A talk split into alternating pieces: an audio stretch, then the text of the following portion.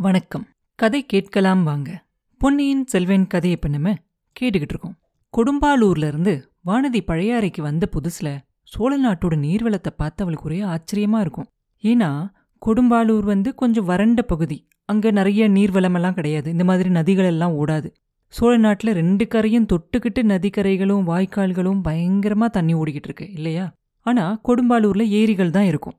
அதுவும் மழை காலத்தில் மட்டும்தான் ரம்பி இருக்கும். கோடை காலத்தில் அதுவும் வறண்டு போயிடும் அதனால இந்த மாதிரி நிறைய நீர்வளம் இருக்கிற இடங்களையும் அதில் பூத்து குலுங்குற தாமரை மலர்களையும் அதை சுற்றி ரீங்காரமிடுற அந்த வண்டுகளையும் பார்க்குறதுனா வானதிக்கு ரொம்ப பிடிக்கும்.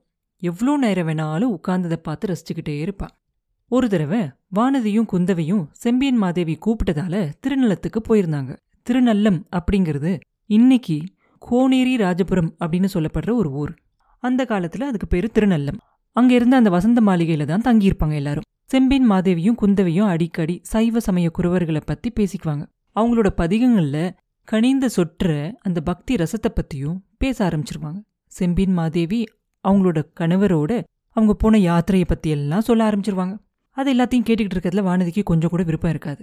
அதை விட வசந்த மாளிகை பக்கத்துல இருக்காத தோட்டத்துல போய் அந்த பறவைகளோட இனிய கீதத்தை கேட்கறதுலயும் அந்த தடாகத்துல பூத்து குலுங்குற அந்த தாமரை மலர்களை சுத்தி வர வண்டுகளோட ரீங்காரத்தை கேட்கறதுலயும் அவளுக்கு ஆர்வம் கொஞ்சம் அதிகமா இருந்துச்சு.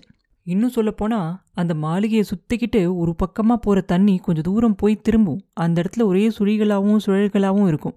அதுல கடம்ப மலர்கள் போய் எப்படி சுத்தி சுத்தி வருது அப்படின்னு பாக்குறதுல அவளுக்கு இன்னும் ரொம்ப ஆர்வம். ஏன்னா இந்த மாதிரியான இயற்கை காட்சிகள் எல்லாத்தையும் அவ கொடும்பாலூர்ல பார்த்ததில்லை இல்லையா? ஒரு நாள் அதே மாதிரி மழவரையர் மகளும் இளைய பிராட்டியும் சுவாரஸ்யமாக ஏதோ பேச ஆரம்பிச்சிட்டாங்க. வானதி அவங்க பக்கத்தில் போன உடனே இளைய பிராட்டி இவளை பார்த்து வானதி நீ தோட்டத்துக்கு போ கொஞ்ச நேரத்தில் நானும் அங்கே வரேன் அப்படின்னு சொல்லிடுவாங்க வானதிக்கு ரொம்ப சந்தோஷமாயிரும். துள்ளி குதிச்சு அங்கேருந்து ஓடி போயிடுவா தோட்டத்தில் கொஞ்ச நேரம் சுற்றி அலைஞ்சிட்டு தாமரை குளத்துக்கு பக்கத்தில் போகலாம் அப்படின்னு சொல்லி போய்கிட்டு இருப்பான் அதுக்கு போகிற வழியெல்லாம் நிறைய மரங்கள் அப்படியே அடர்ந்து வளர்ந்துருக்கும். அப்படியே வானத்தை மறைக்கிற மாதிரி நல்ல உயரமாக நல்ல படர்ந்து வளர்ந்துருக்கும். அந்த மாதிரி அந்த தோட்டத்தில் ஒரு இழுப்ப மரம் ஒன்று இருந்துச்சான் இழுப்ப மரத்துக்கு அடியில் பார்த்தா அந்த மரத்தில் பூத்த பூவெல்லாம் உதிர்ந்து கொட்டியிருக்கும் இல்லையா? பூமியே தெரியாத அளவுக்கு மறைச்சு அவ்வளோ பூ கொட்டி கிடக்கும். அந்த பூவோட வாசமாக அந்த தோட்டம் எல்லாம் இருக்கும். வானதி என்ன பண்ணுவா அந்த மரத்துக்கிட்ட போய் அந்த மரத்தில் அந்த பெரிய பெரிய வேர்களெல்லாம் இருக்கும் இல்லையா? அந்த பெரிய வேர் ஒன்றில் போய் உட்காந்துக்குவா உட்காந்துக்கிட்டு நாலா பக்கமும் சுற்றி சுற்றி வேடிக்கை பார்த்துக்கிட்டு இருப்பா. அப்படி அவள் வேடிக்கை பார்த்துக்கிட்டு இருக்கும்போது அந்த மரத்தோட மறைவுகள் எல்லாத்துக்கும் நடுவில் இருந்து அந்த நதியோட கரை தெரியும் அவளுக்கு. பார்த்தா அந்த நதியில் யாரோ ஒரு வாலிபன் நீந்தி வந்துக்கிட்டு இருக்க மாதிரி தெரியும். அந்த தண்ணியோட நிறத்துக்கும் அவனோட உடம்போட நிறத்துக்கும் அவன் நீந்தி வர காட்சியும் அவளை ஒரு நிமிஷம் அப்படியே பார்த்துக்கிட்டு இருக்கணும் அப்படின்னு தோணும். அடுத்த நிமிஷமே சிச்சி என்ன வானதி பண்ற? அப்படின்னு சொல்லி அவன் முகத்தை திருப்பிக்குவா வேற பக்கமா. ஆனாலும் கூட அவளை அறியாமல் இன்னும் ஒரு ரெண்டு மூணு தடவை அவளோட கண்ணு மறுபடியும் நீந்திர வாலிபன் பக்கத்தில் போகும். அவள் கவனம் அப்படி போன உடனே அவளுக்கே அவன் மேலே ரொம்ப கோவம் வந்துடும் நம்ம மனசோட கட்டுப்பாடை மீறி நம்ம கண்ணை இந்த பக்கம் பார்க்கக்கூடாது அப்படின்னு சொல்லி கோவமாக அங்கேருந்து எந்திரிக்கலாம் அப்படின்னு சொல்லி எந்திரிப்பா. அப்போ அங்கே நடக்கிற வேறொரு விஷயம் அவளோட கவனத்துக்கு வந்துடும் அவ உட்கார்ந்திருந்த இடத்துக்கு பக்கத்துல தலைக்கு மேல பறவை குஞ்செல்லாம் சத்தம் போடுற மாதிரி கேட்கும் அங்க அவ பார்த்த காட்சி ஒரே நேரத்தில் அவளுக்கு பரிதாபமாகவும் இருக்கும் கொஞ்சம் பயமாகவும் இருக்கும். ஒரு மரத்தோட கிளையில ஒரு கூடு இருக்கும். அந்த கூட்டில் பார்த்தா சின்ன சின்ன குஞ்சு அப்படியே மேலே பார்த்துக்கிட்டு இருக்கும். கத்திக்கிட்டு இருக்கும் பயங்கரமாக ஏதோ பார்த்து பயந்து அலறி கத்துற மாதிரி தெரியும். சின்ன குஞ்சு தானே அதனால் அது மெதுவாக கத்துற மாதிரி தான் இருக்கும். ஆனால் அந்த குஞ்சுகள்லாம் கத்துது இல்லையா? அது வந்து வானதிக்கு எதையோ பார்த்து பயந்து ஆபத்து வருது அவங்களுக்கு அப்படின்னு சொல்லி அந்த குஞ்சுகள் கத்துற மாதிரி இவளுக்கு தோணும். அப்போ அவள் பார்த்துக்கிட்டு இருக்கும்போது அந்த கிளைக்கு பக்கத்தில் இன்னொரு கிளையிலேருந்து இந்த கிளைக்கு தாவி ஒரு காட்டு பூனை வந்துக்கிட்டு இருக்கும். அது மெல்ல மெல்ல அந்த கூட்டுக்கிட்ட வரத்துக்காக பார்த்துக்கிட்டு இருக்கும். அதை பார்த்த உடனே வானதி ஐயோ ஐயோ அப்படின்னு கத்த ஆரம்பிச்சிருவா. அடுத்த நிமிஷமே என்ன என்ன? அப்படின்னு ஒரு குரல் கேட்கும் யாரோ ஓடி வர சத்தமும் கேட்கும் வானதி அந்த பக்கமாக பார்ப்பா கொஞ்ச நேரத்துக்கு முன்னாடி அந்த நதி வெள்ளத்தில் நீந்திக்கிட்டு இருந்தா இல்லையா ஒரு வாலிபன் அவன் தான் கரையேறி ஓடி வந்துகிட்டு இருக்கான் அப்படிங்கிறத தெரிஞ்சுக்குவா. அதே சமயத்துல எங்கிருந்தோ இன்னும் ரெண்டு பறவை பெரிய பறவைகள் வந்துரும். வந்து அந்த கூட்டை சுத்தி சுத்தி கத்திக்கிட்டு இருக்கும். ஒரு பறவை அந்த கூட்டை சுத்தி சுத்தி கத்திக்கிட்டு இருக்கும். இன்னொரு பறவை அந்த பூனையை தாக்குற மாதிரி அதை போய் அதோட மூக்கால குத்துற மாதிரி செஞ்சுக்கிட்டு இருக்கும். அந்த நீளமான மூக்கு இருக்கிற அந்த ரெண்டு பறவையும் பார்த்த உடனே வானதிக்கு இதுதான் மரங்கொத்தி பறவை போல இருக்கு அப்படின்னு சொல்லி தெரிஞ்சுக்குவா. அப்ப அந்த ரெண்டு பறவையும் பார்க்கும்போது அவளுக்கு என்ன தோணும் அப்படின்னாக்க அந்த கூட்டை சுத்தி சுத்தி கத்திக்கிட்டு வருது இல்லையா அது அம்மா பறவையா இருக்கணும்.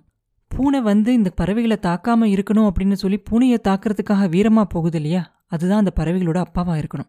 ஆனா அந்த பறவையால அந்த பூனையை ஒண்ணுமே செய்ய முடியாது. பூனை மாத்திரம் ஒரே பாய்ச்சலாக பாஞ்சிச்சு அந்த பூனையோட வயிற்றுக்குள்ளே போக வேண்டியதான் அந்த பறவை.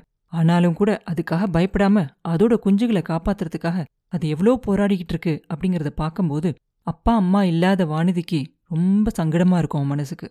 அந்த பூனை என்ன பண்ணும்? கொஞ்ச நேரம் சும்மா இருந்துட்டு திடீர்னு அதோட முன்னங்காலை நீட்டி அந்த கூட்டு பக்கமாக வரும். அந்த பறவை குஞ்சு இருக்கு இல்லையா? அந்த கூட்டோட ஒரு முனையையே தொற்றும். வானதி மறுபடியும் அலற ஆரம்பிச்சிருவான் இதுக்குள்ளே அந்த வாலிபன் பக்கத்தில் வந்துடுவான் அவனை பக்கத்தில் பார்க்கறதுக்கு வானதிக்கு கொஞ்சம் கூச்சமாக இருக்கும். அதனால பதில் எதுவும் சொல்லாமல் அந்த பறவையோட இல்லையா? அந்த திசையை காட்டுவான். அந்த வாலிபனும் மேலே அண்ணாந்து பார்ப்பான் இவளுக்கு தான் ஏதோ ஆபத்தோ அப்படின்னு நினச்சி அவன் ஓடி வந்திருப்பான்.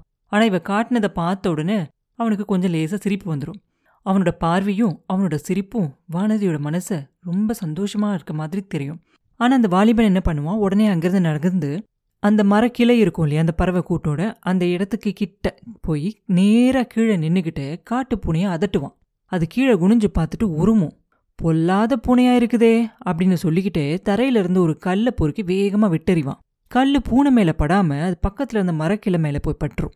பூனை உடனே என்ன பண்ணிடும் தாவி வேற கிளைக்கு பாஞ்சு அங்கிருந்து இன்னொரு அடர்ந்த மரத்துக்கு பாஞ்சு ஓடி போயிடும் ஆனால் இதுக்குள்ளர வேற ஒரு விஷயம் நடந்துடும் அது என்ன அப்படின்னாக்கா அந்த பூனையோட ஒரு கால் வந்து அந்த பறவையோட கூட்டோட முனையில் இருந்துச்சு இல்லையா? அதனால அந்த கூடை ஏற்கனவே கொஞ்சம் ஆடி போயிருக்கும். இவன் விட்டெறிஞ்சான் இல்லையா ஒரு கல் அதுவும் போய் அந்த கிளை மேலே தாக்குனதுனால அது இன்னும் கொஞ்சம் கூட அதிகமாகவே ஆடி போய் கொஞ்சம் சாஞ்சிரும். ஒரு பக்கத்துலேருந்து அந்த கூடை கீழே விழுந்து கூடு தொங்கி ஊஞ்சல் ஆடிக்கிட்டு இருக்கும் அந்த குஞ்சுகளும் ஊஞ்சல் ஆடிக்கிட்டு இருக்கும் ஒரு பக்கம் மாத்திரம் அந்த கூடு மரக்கிளையில் நல்லா பிடிச்சிருக்கும். இதுக்குள்ளர ஏற்கனவே சுற்றிக்கிட்டு இருந்த ரெண்டு பறவையும் ஆபத்து இன்னும் அதிகமாயிடுச்சுன்னு சொல்லி இன்னும் கொஞ்சம் பயத்தோடு சுற்றி சுற்றி வர ஆரம்பிச்சிரும். பூனைக்கிட்ட இருந்து காப்பாத்தினாலும் கூட அவ்வளோ உயரத்துல இருந்து இந்த குஞ்சுகள் எல்லாம் கீழே விழுந்துச்சுனாக்க கண்டிப்பாக உயிர் பழிக்க முடியாது. அங்கிருந்து காப்பாத்தி இந்த மாதிரி ஆயிடுச்சே அப்படிங்கிற மாதிரி தான் இருக்கும். அதுக்குள்ள அந்த வாலிபனை என்ன பண்ணுவான்? ஒரு நிமிஷத்துக்குள்ள என்ன செய்யணும் அப்படிங்கறத யோசிப்பான். முதல்ல மரத்து மேலே ஏறலாம் அப்படின்னு தான் யோசிப்பான். ஆனால் ஏறுனா அதால் அந்த கூடு இன்னும் கொஞ்சம் ஆடி கீழே விழுந்துருமோ அப்படின்னு அவனுக்கு தோணும். அதனால அந்த மனசை மாத்திக்கிட்டு வானதியை கூப்பிடுவான். கூப்பிட்டு சொல்லுவான் பெண்ணே கொஞ்ச நேரம் இங்கே வா. இந்த கூடு கீழே விழுந்தா உன் சேல தலைப்பில் பிடிச்சிக்க. இதோ நான் ஒரு நிமிஷத்தில் வந்துடுறேன் அப்படின்னு சொல்லிட்டு அங்கேருந்து ஓடி போவான்.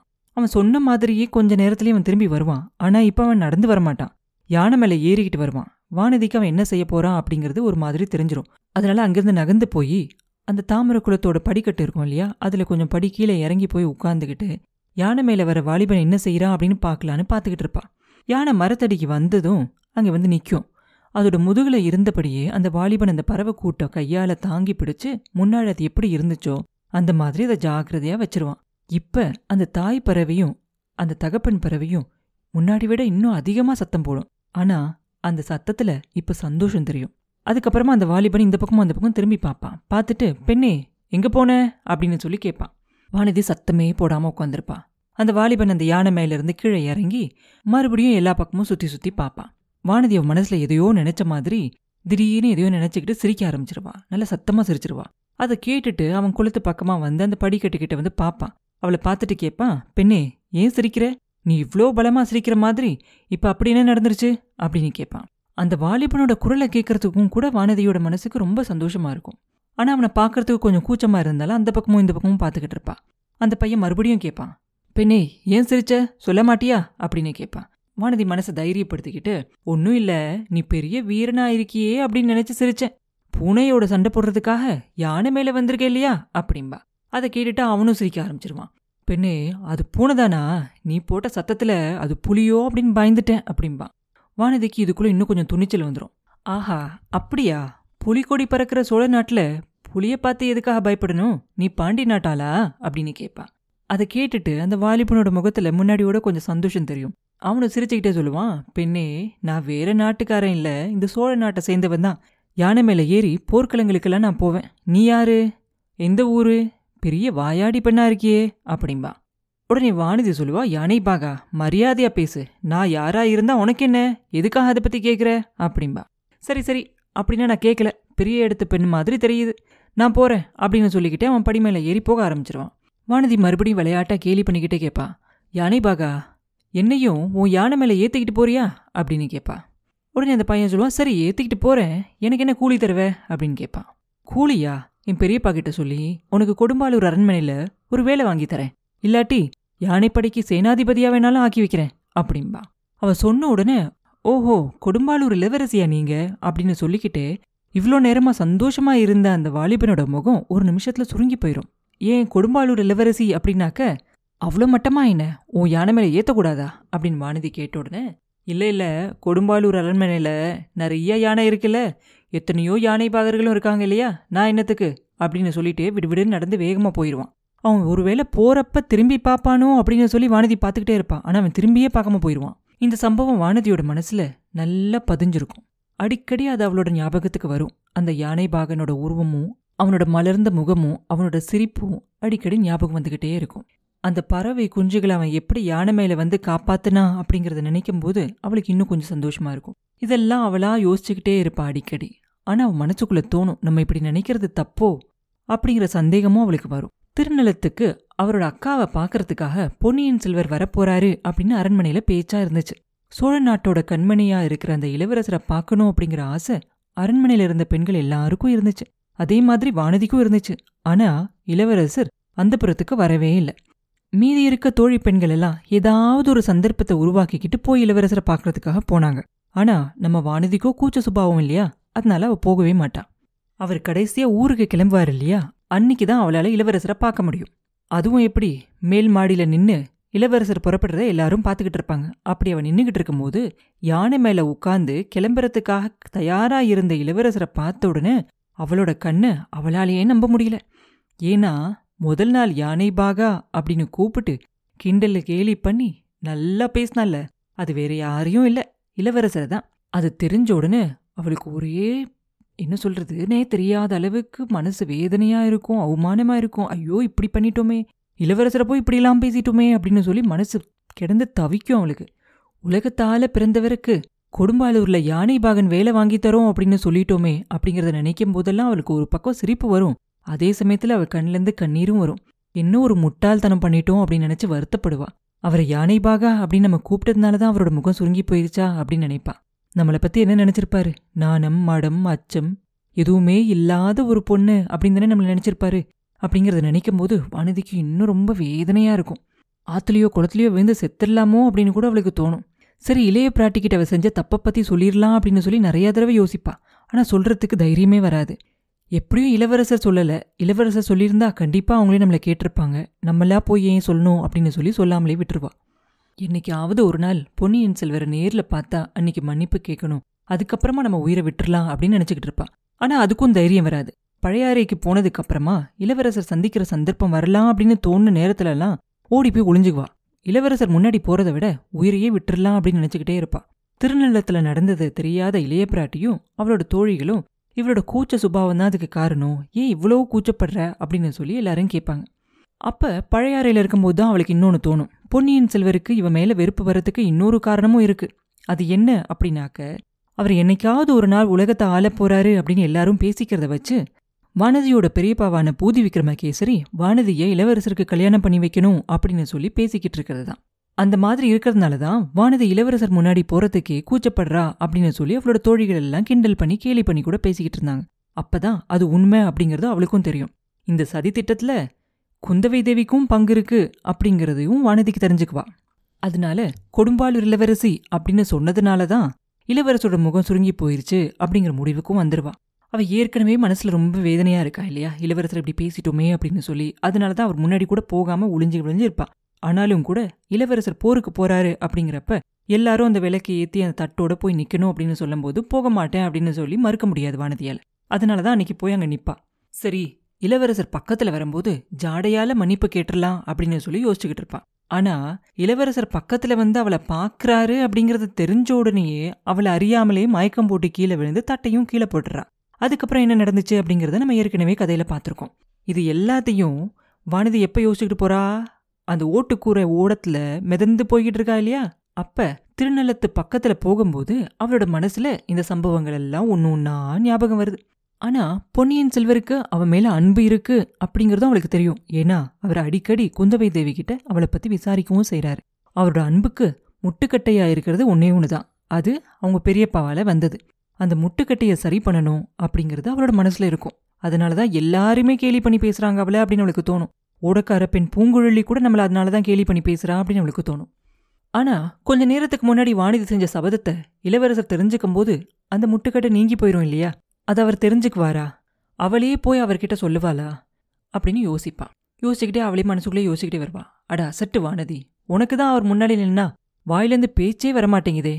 அவரை யானை பாகன் அப்படின்னு நீ நினைச்சப்ப இந்த திருநள்ளத்தில் சுத்தி சுத்தி பேசி அவர்கிட்ட வாயாடி பெண் அப்படின்னு பேர் வாங்கினியே. அதுக்கப்புறம் அவர் முகம் எடுத்து பார்க்கறதுக்கும் வாய் திறந்து பேசுறதுக்கும் உன்னால ஏன் முடியல? அனாத வானதி. அடுத்த தடவை இளவரசரை பார்க்க முடிஞ்சா அப்படி மோசம் போயிடாத துணிச்சலோட உன் மனசுல இருக்கிறத சொல்லிரு. நீங்க சிங்காசனம் ஏறினாலும் நான் ஏற மாட்டேன். அப்படின்னு நான் சபதம் செஞ்சிருக்கேன். நீங்க வெறும் யானை பாகனாவே இருந்து என்னையும் உங்களோட யானை மேல ஏத்திக்கிட்டு ஒரு தடவை போனாலும் அதையே சொர்க்க வாழ்க்கையிலயும் மேலா நினைச்சுக்குவேன் அப்படின்னு தைரியமா சொல்லிரு அப்படின்னு நினைச்சுக்குவா ஆனா இதெல்லாம் சரிதான். அப்படிலாம் சொல்றதுக்கு இவளுக்கு சந்தர்ப்பம் கிடைக்குமா? இந்த வெள்ளத்துல இருந்து என்ன ஆவாலோ இதை எங்க கொண்டு போய் இவளை போய் கரை சேர்க்குமோ? மூழ்கி போய் செத்து போயிருவாளோ? அப்படின்னு எல்லாம் யோசிப்பா. அவ யோசிச்சுக்கிட்டு இருக்கும்போது இன்னொரு யோசனை வரும். அப்படி ஒன்றும் நடக்காது. அதோ கரை தெரியுது. திருநிலத்து வசந்த மாளிகையோட மகுட கலசமும் தெரியுது. ஆஹா இளவரசர் யானை மேல ஏறி வந்து பறவை குஞ்சுகளை காப்பாத்தினதும் என்னோட சந்தோஷமா பேசினதும் நேத்திக்கு நடந்த மாதிரி தோணுதே அப்படின்னு யோசிப்பா. அப்ப அவ கண்ணுல ஒரு யானை தெரியும். இது என்ன? அது ஒரு யானை தெரியுதே. அது மேல ஒரு யானை பாகன். வெள்ளத்தோட வேகத்தை அந்த யானை எவ்வளோ அலட்சியமா முட்டிக்கிட்டு ஒரு சின்ன மலை நகர்ற மாதிரி நகர்ந்து போய்கிட்டு இருக்கு. அதோ கரை ஏறிடுச்சே கரையோட மேற்கு பார்த்து போய்கிட்டு இருக்கே யானை மேல கம்பீரமா உட்கார்ந்துருக்கிறது யாரா இருக்கும்? ஒருவேளை அவரா இருக்குமோ? அப்படின்னு யோசிப்பா. அடுத்த நிமிஷம் சீச்சி இது என்ன பைத்தியக்காரத்தனம்? இளவரசர் இங்கே எதுக்காக இப்படி தனியா யானை மேல வராரு? ஒரு தடவை யானை மேல வந்த இளவரசரை யானை பாகன்னு நான் நினைச்சிட்டதால? அதுக்கப்புறம் எந்த யானை பாகனை பார்த்தாலும் இளவரசரா இருக்கலாம் அப்படின்னு ஏன் சந்தேகப்படணும்? என்ன ஒரு முட்டாள்தனமா யோசிக்கிறோம்? இருந்தாலும் இவன் வேற யானை பாகனா இருந்தா கூட பரவாயில்ல எனக்கு ஒருவேளை உதவி செய்யலாம் இல்லையா? என்ன இந்த ஓட்டுக்கூரையிலேருந்து காப்பாத்தி கரை சேர்த்தலாம் இல்லையா? அதுக்கப்புறம் இளவரசர்கிட்ட கூட இவன் கொண்டு போய் எனக்கு விடலாம் இல்லை அப்படின்னு யோசிச்சுட்டு வானதி என்ன பண்ணுவா? யானை பாகா யானை பாகா அப்படின்னு கத்தி கூப்பிடுவா. அது அவன் காதில் விழுந்துச்சோ இல்லை விழுந்தும் விழுகாத மாதிரி போயிட்டானோ தெரியாது. அந்த யானை நிற்கவே நிற்காது யானை பாகன் திரும்பி பார்க்கவும் மாட்டான். யானையோட நட வேகமாகிக்கிட்டே போகும். ரொம்ப சீக்கிரத்தில் அது நகர்ந்து கண்ணிலிருந்து மறைஞ்சே போயிடும் வானதி ஆஹா யாரோ காப்பாத்துவாங்க அப்படின்னு நினைச்சா ஐயோ இல்ல அப்படின்னு ஏமாந்து போய் அதை யோசிக்க கூட நேரம் இருக்காது. ஏன்னா இந்த ஓட்டுக்கூரை அந்த கரை கிட்ட போகும்போது அந்த தண்ணியோட வேகம் ரொம்ப அதிகமாயிரும். ரொம்ப வேகமா போக ஆரம்பிச்சிடும் அது. அந்த கரையோரமா இருந்த மரங்கள் எல்லாம் ரொம்ப பெரிய பெரிய மரங்கள். அதோட வேர்கள் எல்லாம் ரொம்ப ஆழத்துக்கு ரொம்ப பெருசா இருக்கும். வானதிக்கு ஒரு பயம் வந்துடும் இது போய் அந்த வேர்கள்ல ஒண்ணுல போய் முட்டிருச்சு அப்படின்னா என்ன ஆகும் இந்த ஓட்டுக்கூரை சுக்கு நூறா தெரிச்சு எல்லா பக்கமும் போயிடும் வானதியோட கதி என்னாகும்? அதுல போய் முட்டினதுனாலையும் செத்து போகலாம் இல்ல தண்ணியில் மூழ்கியும் செத்து போயிடலாம் ஐயோ இது என்ன? அந்த மரத்தோட வேருக்கு நடுவுல ஒரு பயங்கரமான முதல ஒன்று வாயை பிளந்துகிட்டு இருக்க மாதிரி தெரியுதே. உண்மையான முதலையா இல்லையா அப்படின்னு சொல்லி வானதி யோசிப்பா. அதுக்குள்ள என்ன ஆகும் இவ போய்கிட்டு இருக்கால அந்த ஓட்டுக்கூரை அது போய் கரைய தொட்டுரும் மரங்களோட வேர் மேல ஒன்று மேல போய் மோதிரும். வானதி என்ன ஆகுமோ தெரியல அப்படின்னு சொல்லி கண்ணை இறுக்கி முடிக்குவா. மூடிக்கிட்டு தாயே துர்கா பரமேஸ்வரி தாய் தந்தை இல்லாத இந்த அநாத பெண்ணுக்கு நீதான் கதி. என்ன உன் பாதத்துல சேர்த்துக்கோ அப்படின்னு சொல்லி பிரார்த்தனை செய்வா அப்புறம் என்ன நடந்துச்சு? அப்படிங்கிறத அடுத்த பதிவில் பார்ப்போம். மீண்டும் உங்களை அடுத்த பதிவில் சந்திக்கும் வரை உங்களிடமிருந்து விடைபெறுவது உண்ணாமலே பாபு. நன்றி.